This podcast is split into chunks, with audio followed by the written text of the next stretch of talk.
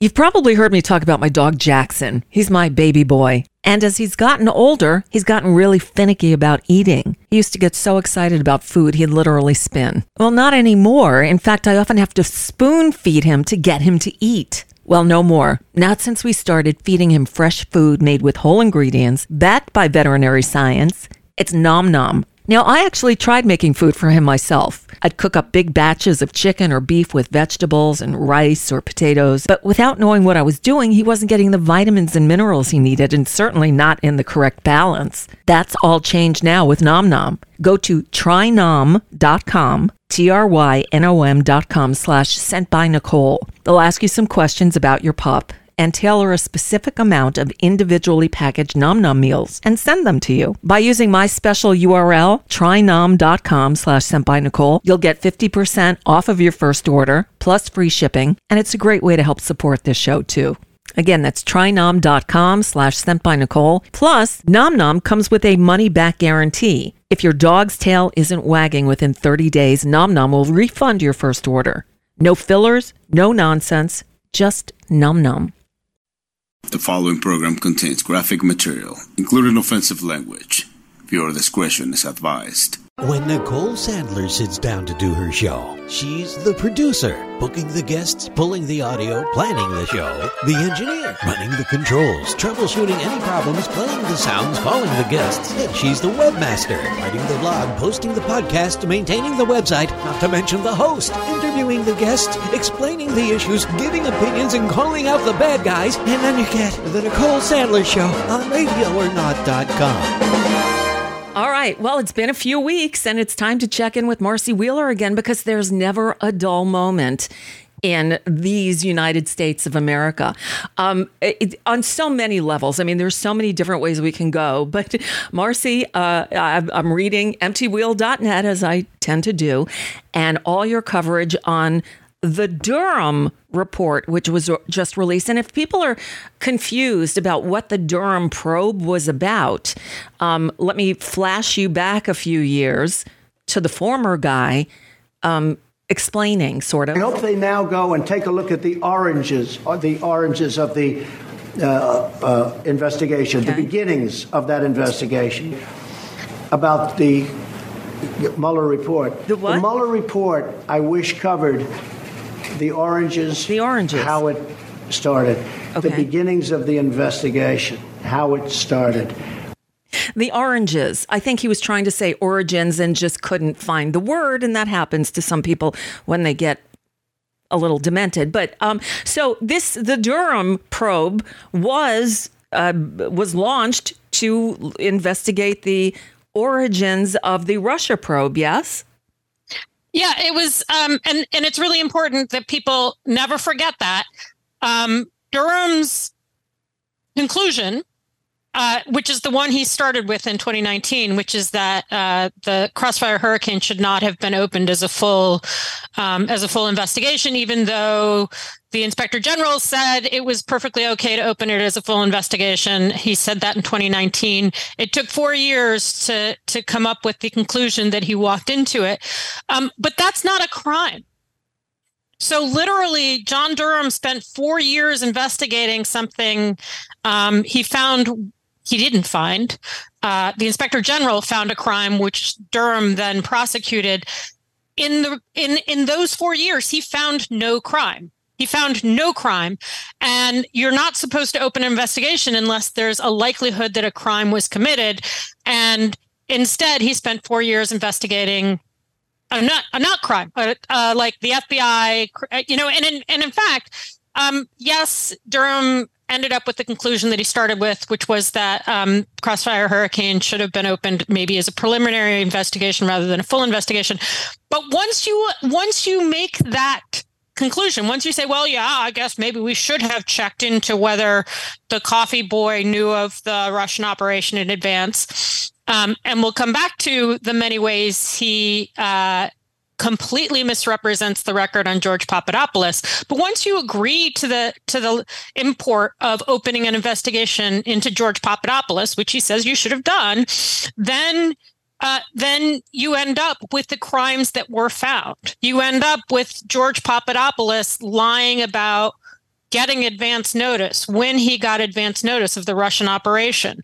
Uh, and then you get to Roger Stone and you get to Paul Manafort and you get to, you know, he's he's he's largely silent also about um, Mike Flynn and, and Paul Manafort in here too. So it's like um, in the Igor Danchenko trial, which was the second of two failed prosecutions Durham attempted, um, Danchenko's lawyers sort of ended by saying, or with one of the FBI witnesses, they're like, okay, let's go over what happened with four, uh, with three of the four original subjects of this investigation. And they, of course, all were found guilty. Right. So, I mean, it's like the investigation, you can, you can say the investigation should have been opened differently, no matter how many ways you want to say it. But ultimately, uh, Mueller found that five of Trump's top aides lied to cover up their ties to Russia. Five of them, five. Okay. Five. Uh, it, it, you know, so this this investigation, in air quotes, went on for four years at a cost of, I'm guessing, many millions of dollars. Um, um, I I've seen the number six million, but I haven't checked that document myself. Wow! And why did it continue for four years? Do we know? I mean, why wasn't it? Why wasn't it shut down after the last administration was out?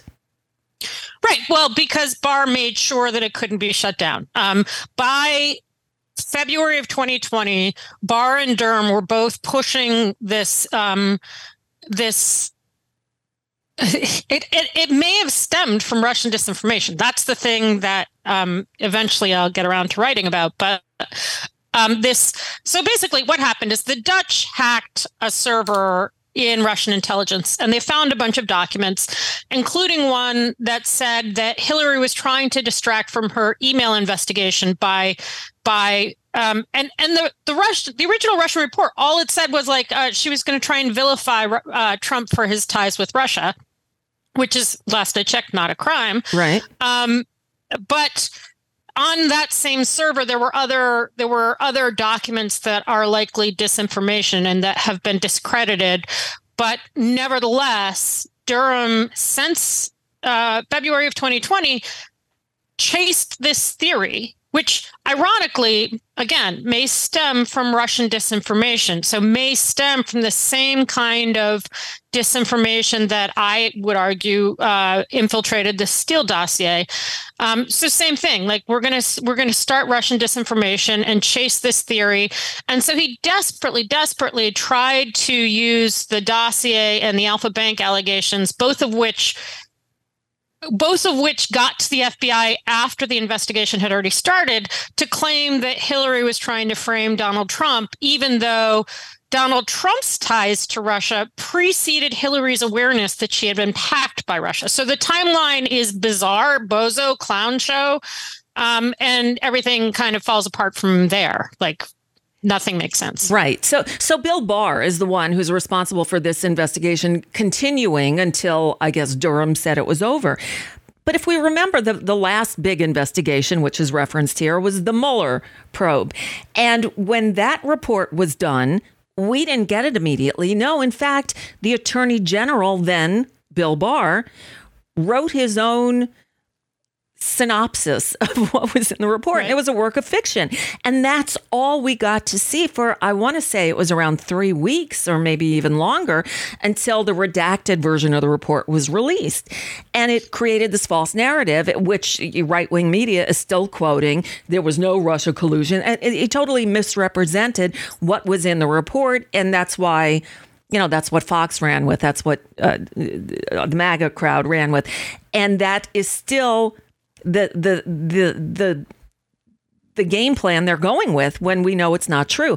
Now, um, Merrick Garland didn't release any kind of um, uh, one pager on or, or a few pager on what this report was. They just put it out, and again, right wing media is making their own narrative about what's in it. Are, it did anybody come out with a um, you know a, a, a a treatment of what is actually in this report other than you? Because you can go to emptywheel.net and read all about it.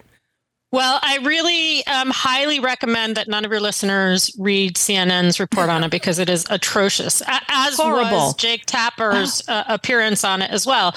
Um, you know, the New York Times has done has consistently done a good job. Charlie Savage and Adam Goldman have reported this story really well. Remember, they had a blockbuster back in January that revealed a number of things that weren't in the Durham report, such as that when Bill Barr and John Durham ran to Italy in search in chasing down George Papadopoulos' conspiracy theories, um, they ended up getting a tip about financial improprieties having to deal with Donald Trump. That's not in the report. It is in the New York Times. So um, I don't always recommend New York Times reporting based on what the story is or who the reporter is. But on Durham, um, Charlie Savage and Adam Goldman have done a really good job. And so I expect uh, we may see some more from them in in the near future on this but um, you know charlie also had a nice piece in the last day or so that talked sort of about what you said so that's where Good. go to go okay. to the new york times don't go to cnn, CNN. what and what jake tapper is he playing the game with the new owners, the Discovery uh, owners of CNN, and the new Chris Licht uh, game plan over there, or is he just misinformed? I mean, why could he? He was so wrong on his uh, coverage of this. Um, I'm not ever. I was never a big Jake Tapper fan, but this sounds really more egregious than usual. Yeah, and I mean, as I said, the CNN had a piece with seven journalists on it, including some good ones like Evan Perez, who's one of the best in the business. Um, but it, you know, CNN when John Durham released the Igor Danchenko indictment went whole hog chasing his conspiracy theories. Um, it, you may recall, or your listeners may recall, that Durham insinuated that this guy named Chuck Dolan, who has tenuous ties to Hillary Clinton, was the actual source of the P tape, not the two Russian people that Danchenko said were the source, who said that they were out drinking with Danchenko before the report, who, you know, like that, that, that totally makes sense that the the actual P tape allegation came from those Russians. Durham made it into a claim that it came from these people at the Ritz Hotel, which is itself a misrepresentation. And then, based on that mis- misrepresentation, he claimed that the P tape came from this guy Chuck Dolan, who at the time, you know, barely knew Danchenko, didn't learn. You know, he he. It's just a, it's an absurd claim like I think it's certainly possible that Danchenko used his ties to Dolan to get entree to the Ritz, and where he asked, you know, I, I think it Durham's conspiracy theories aren't entirely without some grounding, but where he takes them to are you know well beyond anything there's evidence for and to a place where there's counter evidence. There's abundant counter evidence. And to make the claims durham has to kind of misrepresent how the how the dossier got formulated and a bunch of other things. So um, it's it is um, anyway, so CNN ran with that back in in in November 2020 uh, 2021 and then last year after the acquittal they're like, "Oh, we never did that." And then um, and then after the report again, seven people write write this report, they don't fact check anything. I mean, there's obvious, obvious factual errors in this Durham report. And given the fact that some of these journalists have covered it all the way through, it's like, it's really sh- shameful that they don't actually, um, that they just report what Durham claims rather than what we know to be the, the truth. Right. And if I remember correctly, and this this seems to never be mentioned anymore. That whole dossier was first commissioned by a Republican. It, was Oppo research on Trump, right? By a Republican. And once um, Trump um, became no, actually, let me okay. let me make this point because Please. these this point is is really important. So Paul Singer funded the open source research project. Okay um, a post that I just published right before we got on the phone together. So by the time you know this go, by the time you release this later today, uh-huh. some some people may have read it. But I know in there, like Durham finds it really scandalous that Fusion may have asked uh, Christopher Steele to look into Millian and therefore led uh, Danchenko to look up Millian. To make that allegation, he points back to the RIA Novosti interview that Millian made in April, bragging about his ties to Donald Trump. So ultimately, he's actually sourcing it to RIA Novosti, not to Fusion. But the point is that, like, he's like, oh, you know, um, Nellie Ohr knew about Sergey Millian in April. I'm like, well, that's the period where you're transitioning from Paul Singer paying for it to the DNC paying for mm-hmm. it. He mm-hmm. doesn't mention Paul Singer's involvement at all. He doesn't, you know, like, you don't need a research firm to come up with Sergey Millian because he was out there bragging to everybody, right? Um, so that's one thing. Paul Singer to the DNC for the open source research, which by the way was was very good research. Like mm-hmm. there, like it hasn't been discredited. It um, there there is one thing that they did with Sergey Millian later that was kind of dumb, but but generally the open source research was was was good research, right? Um, because it was based on open source sources. Um, the other thing that happened is in March of 2016, Christopher Steele, and th- this is actually sort of news. Um, Durham confirmed what had been suspected that um, the, a client that Christopher Steele had in March of 2016 was Oleg Deripaska, who was a central player in the Russian interference in the Russian uh, election interference in 2016. So, uh, you know, before before Fusion hires Christopher Steele, he's already doing research research into Paul Manafort. Okay. For Oleg Deripaska. And um, when people like me say that the dossier likely got uh, filled with disinformation, one one import of that is that you have Oleg Deripaska on one hand trying to increase Paul Manafort's legal jeopardy mm-hmm. um, through through Christopher Steele, and on the other hand, you've got Oleg Deripaska through Konstantin Kilimnik using that increased vulnerability that Manafort has that you've created with Christopher Steele, using that to get him to to to share uh, to basically enter into a quid pro quo, sharing the campaign strategy for $19 million of, of debt relief, for uh, for a commitment to help carve up Ukraine. So uh, that is a really important dynamic um, to understanding what really happened in 2016. But no one wants to talk about it because Republicans generally are the only ones who want to talk about the likelihood that it was filled with disinformation, and they don't want to think through the implications of it. And another one of the implications of the dossier being filled with disinformation is that the stories about Michael Cohen that everyone that really were the worst stories in the dossier, those likely came from uh, those are attributed to by Igor Danchenko to his friend Olga Galkina, who ended up having close ties with Dmitry Peskov through this guy, Chuck Dolan. You don't need to know those details. The important part is the one guy in, in Russia who absolutely knew that uh, Michael Cohen had had in fact made a secret phone call to the Kremlin during the election was Dmitry Peskov. And mm-hmm. that's the likely source of the story that Michael Cohen made other secret contacts with the Kremlin. Mm-hmm uh, about a, another topic altogether. And so once you once you understand that, then the, the similarity between those stories and the fact that Dmitry Peskov would have known that Michael Cohen and Donald Trump were lying about having made this compromising call to to Moscow during the election to Dmitry Peskov during the election. Once you know that, then the dossier begins to look very different. Um, Durham doesn't do any of that because, of course, that's not his project. Right. So, t- two things here. One is, of course, uh, Paul Singer, no friend of the left. He's known as a vulture no. capitalist. So he's the one who started, it, funded it at the beginning. Once Trump was the nominee and the the, the D triples, the DNC took over. Um, I don't know how that came about, but they're not the ones who originated this. So there's that. They're not the ones who originated the the um, Oppo research into Trump's Russian ties. Right.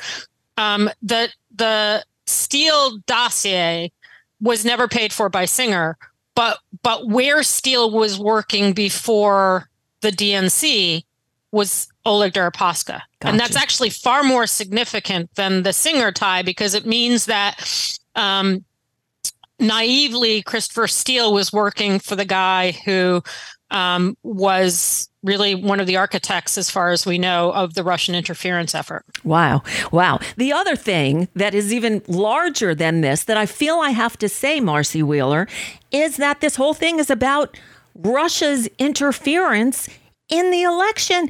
And you still have Donald Trump saying the Russia, Russia, Russia hoax, and his minions, both in Congress and uh, in uh, his sycophantic followers, saying the same thing. And you've got the Maddie Dick Pics contingent of formerly, I think, formerly credible journalists who've gone off the deep end who say the, the Russia thing, who are echoing Donald Trump, Russia is a hoax. Russia did interfere in the election, did they not? I mean, why are we are we still debating this? Yeah, um, Russia interfered in the election, but you know, I someday will write a very long piece arguing that this is one of the most successful intelligence operations of all time because they did more than interfere to help Donald Trump. Remember that the IRA, the trolling effort, was an effort to split up America. It was an effort to get the IRA is that Internet Resource Associates or whatever that Russian yeah, group Internet right. Research Agency. Yeah, agency. Okay. Um, and so they were the trolls, and mm-hmm. th- that trolling effort wasn't that big of a deal. That you know, like um, Republicans had a much more vigorous trolling effort that was adjacent to Donald Trump and adjacent to weev, Andrew Auernheimer, uh, who's a Nazi and who was living in Russian controlled territory at the time. So that's actually a far more interesting connection if you want to talk about social media trolling.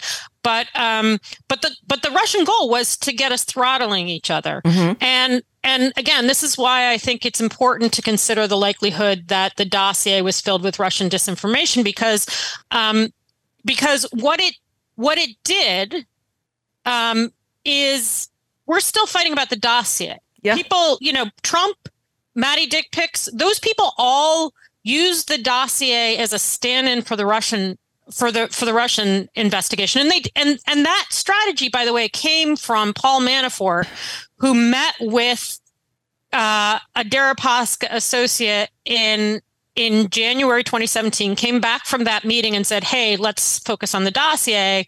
So the dossier from day one was meant to be a stand in for the real Russian investigation. Hmm. And it has been used as such. And because it was so unreliable, the right is like, Oh, you know, you started this investigation into Donald Trump based on this unreliable information.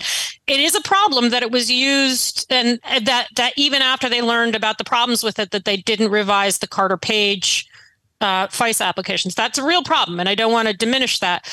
But um, you know, one of the things that ha- that that is crystal clear. I mean, I, I learned this when I wrote my long series on the Columbia Journalism Review, uh, really trashy garbage series on the on the coverage of the Russian investigation is to make that claim, to make the claim that the interest in Donald Trump and Russia started from the dossier. First of all, you have to ignore the Russia are you listening comment. And they right. always do that. And and um it that shows up in Durham's report four times, but but almost all indirectly like huh. almost all like you know he he quotes the FBI saying well one of the reasons we thought that we had to investigate is because Donald Trump had just asked for assistance and um and he doesn't seem to think that that was a problem that it was a problem for Donald Trump to ask for the assistance of a of a of a hostile foreign power to get um, hacked emails from from the, his opponent his political opponent it's astounding right, right.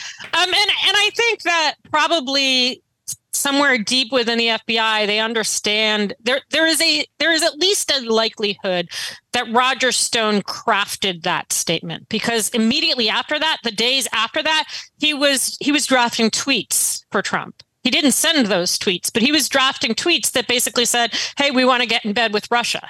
That's what that's what Stone was doing in those days at a time where he was trying to get more help from Russia. So, um, but in any way, uh, we also know that even in January of 2017, um, there was already reporting on Mike Flynn's lies about trying to intervene to stop sanctions by the time the dossier was released. And people like to obscure that timeline too.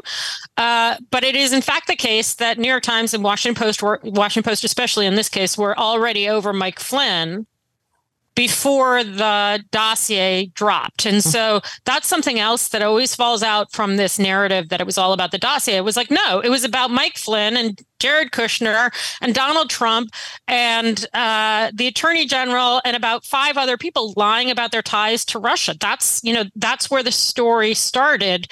And it was never alleviated. I No. mean, you know, like after after Trump said, Russia, are you listening? In that same press appearance, and this often gets forgotten, he said two other things that were alarming. One is he said, well, maybe I'll look at um, turning over Crimea, recognizing the annexation of Crimea. The other thing he said is he denied that any of his business deals. He's like, I decided not to do the business deals with Russia. The the the Trump Tower Moscow deal was still live at that point. Right. And so again, um, back to Dmitry, when Dmitry Peskov saw that statement, he knew that he had Trump on the hook because he knew that he had a secret that he was keeping with Trump and Michael Cohen. Right. And I'm sure that was just one of many because uh, there there was dirt on Trump out there. There still is. Um, uh, you know, Marcy Wheeler, when I first uh, started reading on emptywheel.net about your your coverage of the Durham report, um, you had a post up about seven things not mentioned in the Durham report that was very telling, and now you've in, increased it to eight. Um, I'm sure. I'm sure that number may even go up as as the you know the coverage continues. Your coverage, not the corporate media, because they're not doing their job. Another reason why you should be reading and supporting EmptyWheel.net. But more on that later. Um, so what what did he conveniently Dur- what did Durham conveniently leave out of the report? What are these eight things, and why do they make a difference? I'm going to pull it up so I don't so I make sure I don't miss any. But um, one of the things that he left out is, as I mentioned earlier, is he he left out the tip that the Italians gave to Trump to, gave to uh, Durham and Barr when they showed up in 2019. So um, he didn't explain what the tip was and what happened with it. Uh, so it's not a full report of everything he of everything he investigated. And tellingly, um, he chose not to talk about the crime that he covered up for Donald Trump. Another thing in there is um, what got them to Italy. What got Bill Barr and uh, John Durham to go on a junket to Italy and to other places in Europe were these lies that George Papadopoulos told, or uh, conspiracy theories that he told to Congress. Uh, and they were basically the conspiracy theories were basically um, stories that had been laundered through the Hill and the Daily Caller, and Papadopoulos went to Congress and said, "Well, I heard in the Hill, you know, uh, John Solomon wrote in the Hill that X, Y, and Z," and then those Republicans treated it as true, including Mark Meadows. He was leading that investigation, and then they brought those allegations to DOJ, and DOJ, uh, Barr and Durham jumped on a plane and went to Italy together. Uh, one of the things I've I've done another post to, to you know again we'll cycle back to it, but um, Durham is just grossly misleading about what the record shows about George Papadopoulos. And it's telling that he doesn't describe those conspiracy theory junkets because he would have to say that they were conspiracy theories and there was nothing there. And that would undermine the credibility of George Papadopoulos. Um, Durham doesn't describe the investigative failures he made. So, for example, uh, famously, he uh, DOJIG had two phones from Jim Baker and um, Durham didn't discover them until I think January. Uh, January of 2022, so three months after, no, sorry, four months after indicting uh, Michael Sussmann. Then another four months after that, so at this point, eight months after indicting Michael Sussmann, Durham asked uh, Jim Baker to go check his iCloud account to see if he had texts that he had, had exchanged with with Sussmann. And the reason he did that is because Sussmann kept saying, you know, I know that we worked to kill this New York Times story, which was actually very exculpatory, and um, and Durham didn't check any of those things, and so he didn't like the facts before him changed dramatically after the time that he indicted Sussmann. Uh, in the in the Danchenko case, he he he relied in his indictment on what Sergey Millian had said on Twitter. Mm-hmm. on Twitter. And then he didn't actually interview Millian until February of 2022. And then Millian stiffed him. Like um, um, Millian refused to show up and testify under oath to the claims he made to Durham. And Durham didn't find that hilarious at all, but I do. um, the uh, Durham makes a nod to connections that Mueller found, but the only one he raises is the June 9th meeting. So he doesn't include the Trump Tower Moscow, which for the reasons I've already explained are really important because uh, because you know it, they are very damning, but they also make the um, the disinformation angle a lot more serious. He doesn't mention Konstantin Kilimnik. Uh, one of the things Durham says to say, you know, Durham says FBI shouldn't have invested, opened this up as a full investigation because the IC didn't know of any ties between Trump and uh, or Trump's people and Russian intelligence. And now, four years later, we know that Paul Manafort, his campaign manager, went into a cigar bar on August 2nd, uh, 2016, and briefed him on the campaign strategy. Briefed a guy that now the IC, I think, across the board, understands to be a Russian agent, a Russian spy. And uh, since then, uh, in 2020, so under Trump still, the IC came to the conclusion that, in fact, Kilimnik had shared that campaign data with with other Russian spies. So, you know, the the Durham's theory that you shouldn't open a full investigation is premised on the fact that the IC didn't know enough about the spooks who were circling around Trump it it doesn't make any sense. I mean, that's that's why the FBI carries out the investigation. Um, he obscures the timeline by by talking by obscuring Guccifer 2.0's role, and that's important because of his uh, Hillary Clinton framed Donald Trump story. Again, before Hillary knew she had been hacked, Donald mm-hmm. Trump was already in bed with Russia, and and and you know he he does a lot to obscure that. Um, Durham focuses a lot on the because um, remember Bill Barr said that Donald Trump had been spied on, and the only way you get to that claim is uh, because Carter Page. They didn't get a FISA order on Carter Page until after he was off the campaign. So the only way you get to that claim is uh, through the use of informants. And of course, in the same period when they were using uh, two informants to to talk to Papadopoulos and Page, the FBI was using a or many informants to investigate the Cl- the Clinton Foundation. Of course in the DOJ report on, on Carter Page, where there's a very long discussion of the informants who who recorded conversations with Papadopoulos and Page, they include the texts of two guys handling a Clinton Foundation informant who were egregiously pro-Trump. Uh huh. Like, as soon as Trump wins, they're like, ha ha, you know, things are going to change around here. They they said the exact equivalent to the kinds of things that Peter Strzok said, uh, but they were the ones managing an informant during the election, targeting Hillary Clinton.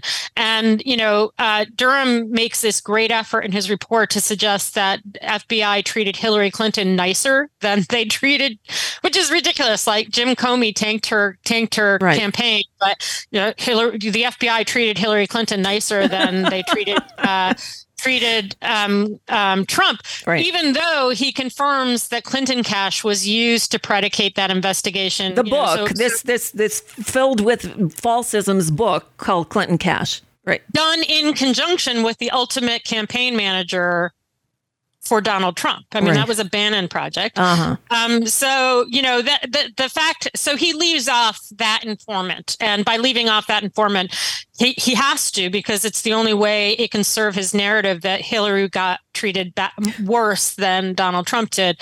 It's nonsense.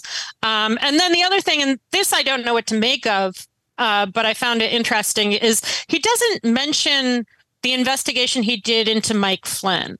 Hmm. And uh, you know, it has been suggested to me possibly he does, doesn't mention it because all that was done before he became a special counsel, and therefore legally he doesn't have to include it. And that may be the that may be the technical explanation for why that's true. But I find that interesting because um, remember that Nora Dannehy quit because they were trying to come out with an interim report before the election. And after she quit, stuff got shared from Durham to the Jeffrey Jensen uh, investigation, which was another investigation that Barr uh, invented to kind of for political gain.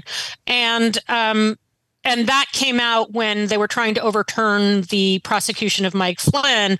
And I found problems in that work. I found that they had all literally altered uh, Pete Strzok, Peter Strzok, and uh, and um, Lisa Page. Um, no, An- Andrew McCabe's uh, notes. Oh, Andrew McCabe. They, okay. they added they added dates, um, and I think they altered something else with the redaction. And then they also did this interview with a pro-Trump, that somebody who sent pro-Trump uh, texts on his FBI phone. They did an interview with him, and he's like, "Oh, I, you know, Jeannie Rhee was crazy," and and I was like, uh, and and when you read his description of it in this in this FBI 302, you see that it's not that Jeannie Rhee's crazy. It's that he's an abusive. He's he's he's a uh, he's basically he was abusing his position in the workplace against a woman and using very gender terms for it. Mm-hmm. He also that that 302 uh, was redacted in ways to be misleading to the judge. So, um, so you know, I don't know why the Mike Flynn stuff isn't there because we know that Barr and that Barr Dur- Durham investigated it um, I am curious why it's not there. You know, and you made an interesting comment, uh, the, the little uh, blurb at the top of the post. You you say if John Durham closed just a handful of enormous gaps in his shoddy report, it would all fall apart. And that's why this is important. That's why these omissions are so important because you're saying there there are gaping holes that he doesn't address and if he had, then his whole narrative collapses. Yeah, I mean, let me give you one more example. Like, because again, like this is not this there's no place for this in a in a criminal investigation but nevertheless durham spent a lot of time trying to compare how hillary was investigated to how trump was investigated again ignoring the email investigation ignoring the fact that jim comey tanked her campaign um, and one of the things you know one of the he echoing Congress. One of his conclusions, by the way, is you shouldn't listen to what Congress says. But much of much of this uh, investigation was dictated by people like Mark Meadows and Chuck Grassley. So, echoing something Chuck Grassley said, he said, "Oh, Hillary Clinton was given a defensive briefing when a different foreign com- com- uh, country was targeting her campaign."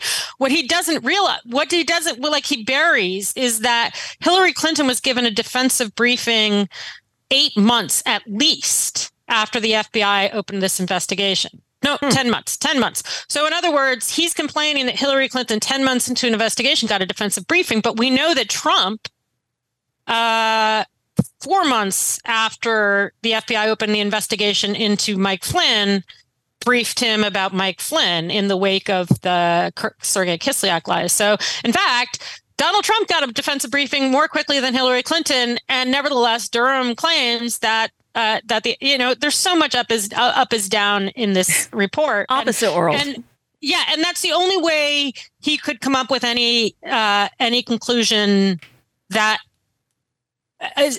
except for I was wrong, and you know when I went to court, I got my ass handed to me, and uh, and when I went to court, when I w- when I had to abide by the rules of criminal procedure, my conspiracy theories crumbled. Right, literally crumbled.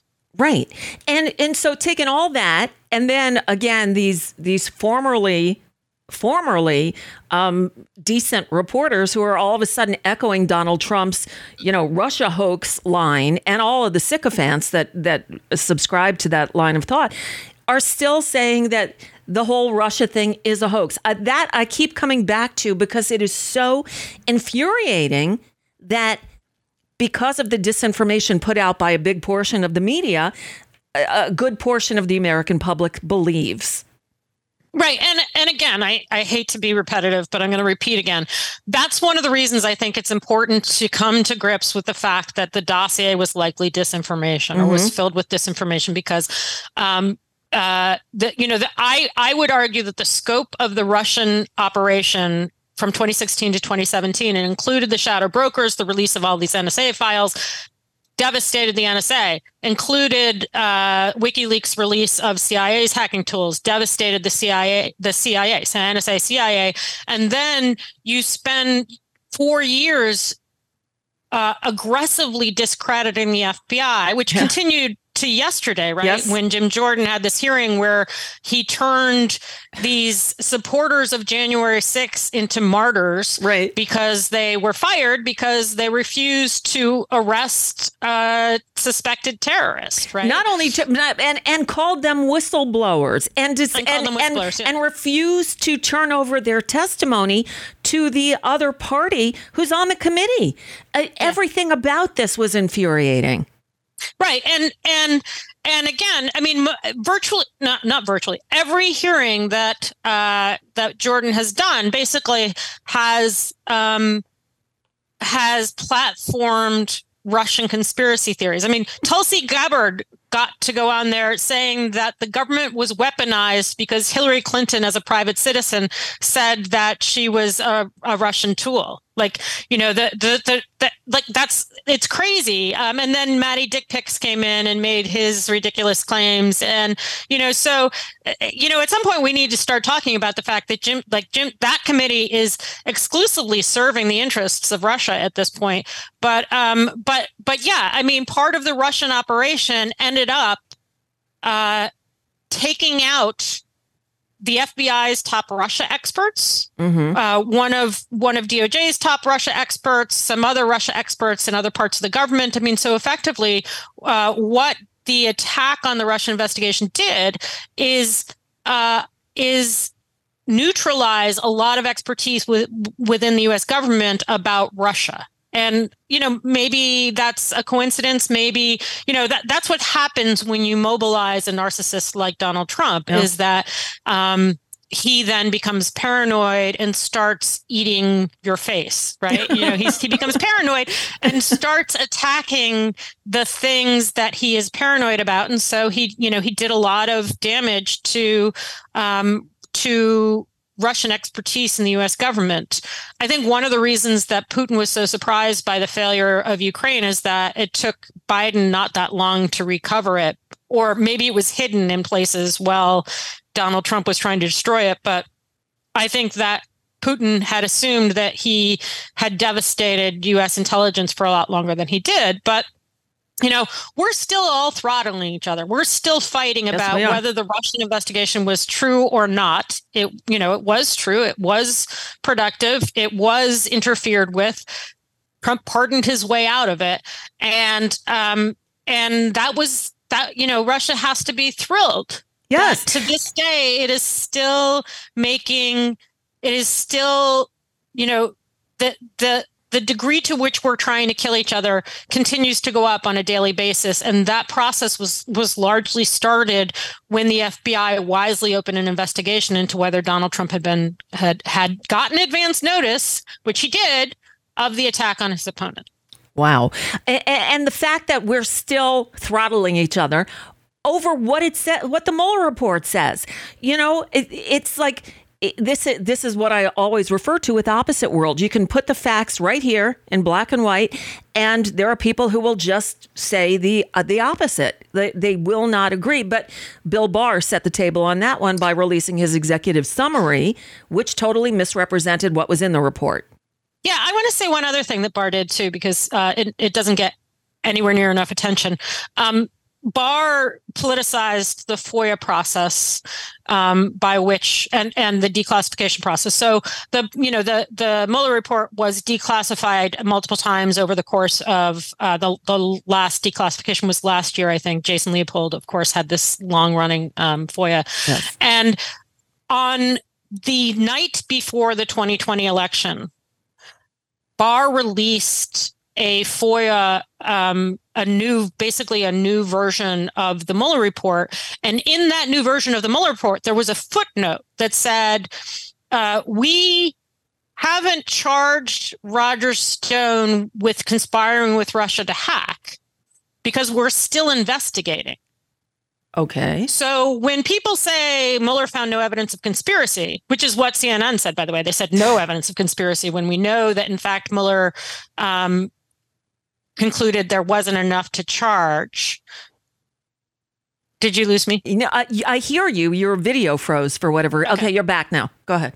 Um, but um, but in fact, that footnote, which was only declassified the night before the 2020 election revealed that at least when Mueller closed up shop in 2019, he was DOJ the DC U.S. Attorney's Office was still investigating whether Roger Stone had conspired with Russia in a hack and leak. Um, I have a theory, partly based on um, the clemency record that's in Donald Trump, that was found in Donald Trump's drawer with a report that may or may not have to do with Emmanuel Macron.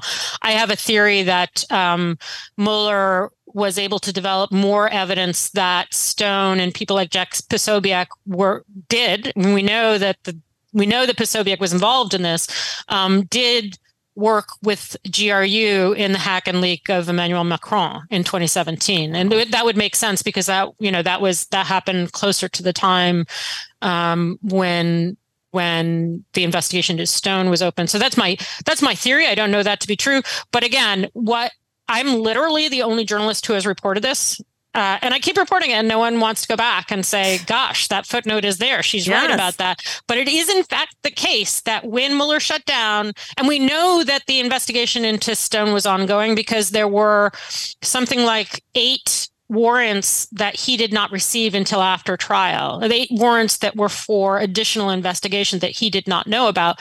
And, um, and and those were about whether he conspired with Russia in a hack and leak. So the core question of whether Roger Stone conspired with Russia remained ongoing at least through 2020. Yeah. Uh, and that's why it's so important. Uh, that's why your work is so important, Marcy, because you are reporting things that the corporate media isn't. I don't know if it's laziness or complicity. I don't know the reasoning, but um, you know, thank goodness you're doing this work. Is there anything about this Durham report that we didn't talk about that that we need to know?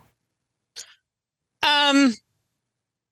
Oh, J- George Papadopoulos. No, yeah. I no, I I I. I still have a couple of posts coming. Yeah, you said um, you said you tweeted out that there were th- still three posts. You, no one is condemning Durham for his abuse of due process when he still claims people lied when a jury told him differently. Durham's digital slut shaming of Hillary and Durham's cowardice about Russian disinformation, which we, we did talk about that one. But yeah. so um, and then I did a fourth post this morning while I was trying to do to work on the. I mean, eh, one Durham. Uh, it is true that in his executive summary, Durham states as fact that Danchenko and Sussmann made false statements to the government, and that that's that's grotesque. He's a prosecutor. A jury told him that was not true, uh, or told him that he didn't have proof beyond a reasonable doubt. A judge told him that one of the things he claims Danchenko made a false statement about uh, was literally true. Hmm. Like the P tape, the the mm-hmm. thing that he hung his P tapes theory on, literally true, literally true. And uh, Durham prosecuted Danchenko for it, and um, and he still is claiming that Danchenko lied about it when he's he's wrong about that. But the other thing that people like, there's been some allusions to this. Uh, Phil Bump had a had a good part on I had a good column on it the other day but um, starting i said this starting in february 2020 durham was trying to prove that hillary clinton framed donald trump okay? Um, and his basis for that is uh, hillary's people brought two allegations to the fbi the dossier and the alpha bank and those ended up being you know falling apart. The alpha bank by the way the uh, Sussmann trial proved that the FBI really screwed up that investigation. So we don't know what the Alpha Bank alleg- uh, uh, anomalies were because the FBI screwed up the investigation, made made really embarrassing failures in the investigation. I'm not saying it. Durham's own prosecutor said it in the closing arguments. So, um, but but uh, the other thing that he relies on to make this claim that Hillary Clinton framed Donald Trump is that she asked. I mean, these these claims in the middle of the Durham report, which no one has called attention to, which I plan to, are just um, they're slut shaming. They are they are victim blaming because he at, at one point he says he he basically says it's proof that Hillary Clinton was trying to frame Donald Trump because she asked the FBI to publicly state that Russia had hacked her. Think about that. Like, here's a victim trying to run a presidential campaign while still being hacked. People don't understand this, but Right. uh, the most valuable hack that the Russians made was in September, not in April, not in May, not in February. It was in September. Um, so she's being hacked all the way through the election, and she, you know, she asked the FBI, "Can you please say publicly that I was hacked by Russia?" And they refused to do it. Um, you know, I can understand why they refused to do it, but but uh, but Durham points to that as evidence that she conspired to frame Donald Trump Oh. because she was hacked Oh, because she was God. hacked by Russia. Uh-huh. And it's and it's just grotesque that he makes this this claim that he tries to criminalize being a victim, but that's what's at the core of this report and it's just it is positively grotesque. And, and thank you for for uh, summing it up like that because people need to know this. You're because you're not going to get it from certainly not from the right wing media, not from Fox or any of those outlets, but you're also not going to get it from uh, most of the corporate media. Maybe the New Yeah, York I mean, Times like is said, doing Bill good job. Bump did Yeah. a good piece on it in the Washington Post. So you should look at that. You should look at what Charlie Savage is writing. Those those are That's some good, it. that's some good reporting out there. Okay. So, Marcy Wheeler, um, uh, we could keep going on this, but let's do a, a touch on a couple of other stories that have broken since we last spoke. Let's start with yesterday. Supreme Court, Section 230, which is what um, Trump has been bitching about, the, the, that the um, social media companies are. I- don't even know what his argument was, but basically, the Supreme Court said Section 230 stands. Social media companies are not responsible for what people post on their platforms. Yeah, I don't think they were great cases to make these arguments, but um, you know, someday in the near future, I'm going to do a piece on Elon Musk's fascism machine, and so, uh, you know, I I'd be shocked if Ginny Thomas didn't have a solid understanding of what Elon Musk was up to, trying to turn Twitter back into a fascism machine. And so um, it's good that Section 230 stands, uh, but understand that uh, if and when Musk uses Twitter to uh, support fascism in the United States, he's going to rely on Section 230 to say that he doesn't need to. Um, I I mean, Twitter and Facebook did try and prevent the election from being stolen in 2020 and then they let down their guard and that's what led to the insurrection. And so elon musk's lesson is you uh, take down the guard entirely. And and and the lesson that Trump learned in 2016 is that trolling actually works. Disinformation really works, and so you put those things together, and um, that's what I think Musk would like to do in 2024. I think he's ruined Twitter, so it, you know probably it's going to fail. But I think that that maybe not Musk himself, but people around Musk had that had that uh, explicit intent, and that's one of the reasons why he welcomed back all the Nazis. But um, so that's yeah. That's that's frightening. So that that's a story developing. You you will- get into it at some point, but people need to know that that happened.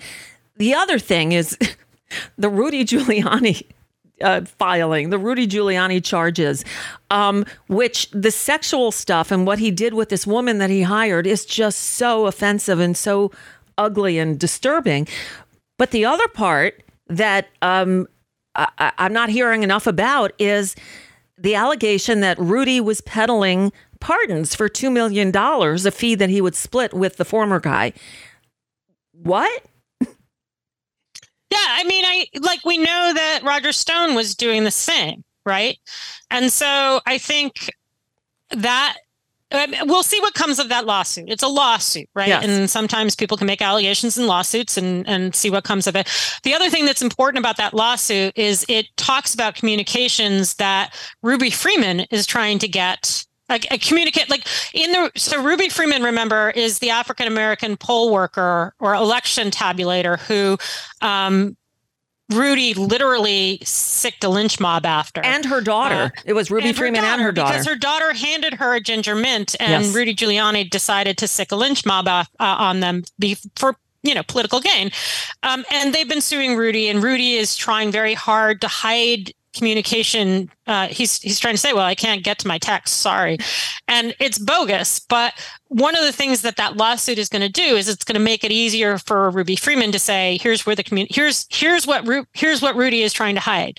So i think that's another interesting side of this but but interesting when you consider that Jared Kushner was in charge of pardons for Trump and chose not to go through the pardon attorney. Mm-hmm. Um, mm-hmm. And so most of the pardons that, most of the big pardons anyway, didn't go through the pardon attorney. And we know that Roger Stone and Rudy Giuliani both believed that they could sell pardons. Uh, and we know that that Rudy allegedly at least didn't go through the pardon attorney to to prevent any of this from being checked. Something like six of the files found seized from Trump's office deal with pardons. Oh.